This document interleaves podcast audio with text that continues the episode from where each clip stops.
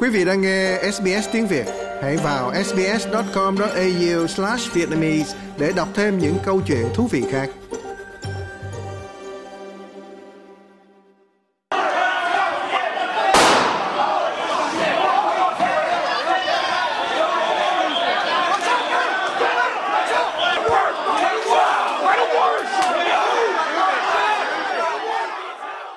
Ngày 6 tháng 1 năm 2021 là một ngày khắc sâu vào tâm trí người Mỹ, một ngày mà nền dân chủ bị tấn công.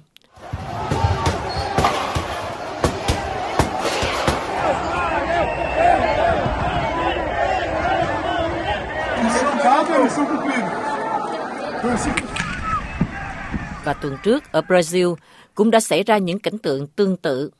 Úc chưa bao giờ chứng kiến bất cứ điều gì giống như kiểu bạo lực sau bầu cử nhưng đời sống chính trị ở đây có thể trở nên tồi tệ.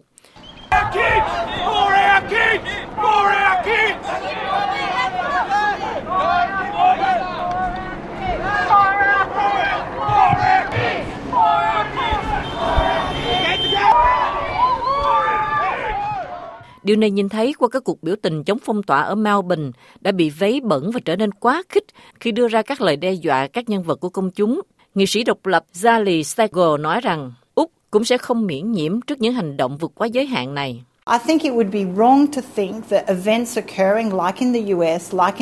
Tôi nghĩ sẽ là sai lầm nếu nghĩ rằng các sự kiện này chỉ xảy ra ở Mỹ hay như ở Brazil mới đây, chứ không thể xảy ra ở Úc.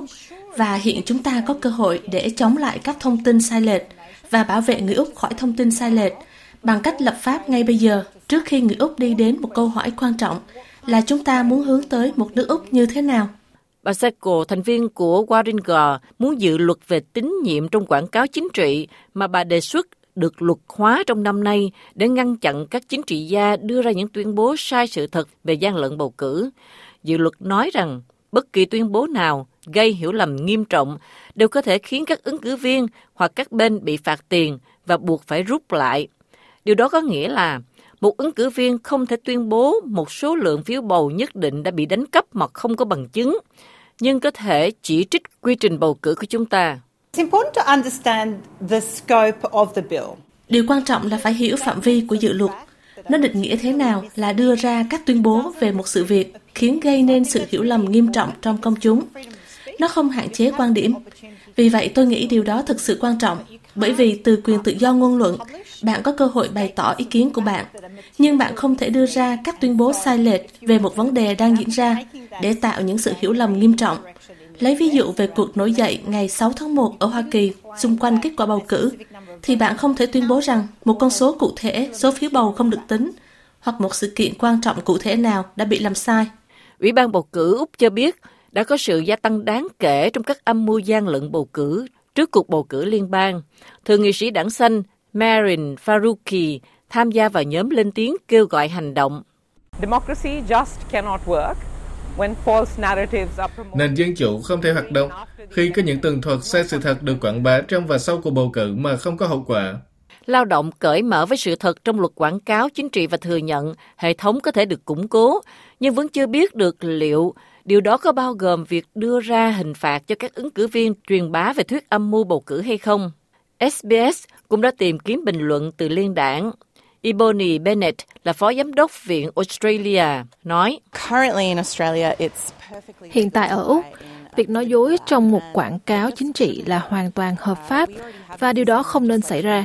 Chúng ta đã có luật hiện hành ngăn cản các công ty tham gia vào hành vi gây hiểu lầm và lừa đảo. Không có lý do gì lại cho phép sự giả dối xảy ra từ cuộc bầu chọn những người đại diện cho chúng ta, các đảng phái chính trị và các ứng cử viên.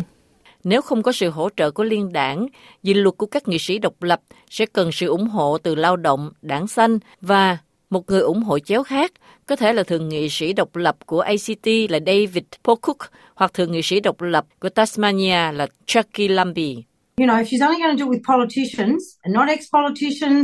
Nếu bà ấy chỉ làm điều đó với các chính trị gia mà không có với các cựu chính trị gia và những người có ảnh hưởng lớn ở ngoài kia, thì chúng ta có vấn đề rồi, vì nó sẽ không đi đến đâu và không hiệu quả. Và tôi nghĩ rằng điều đó nó không chỉ là đã không được giải thích tốt, mà nó sẽ còn mất nhiều thời gian hơn, Zali Stego nghĩ. Đây là điều mà tôi không muốn nó xảy ra. Một cuộc điều tra của Quốc hội về cuộc bầu cử năm 2022 sẽ đưa ra báo cáo cuối cùng vào cuối năm nay. Like, share, comment. Hãy đồng hành cùng SBS tiếng Việt trên Facebook.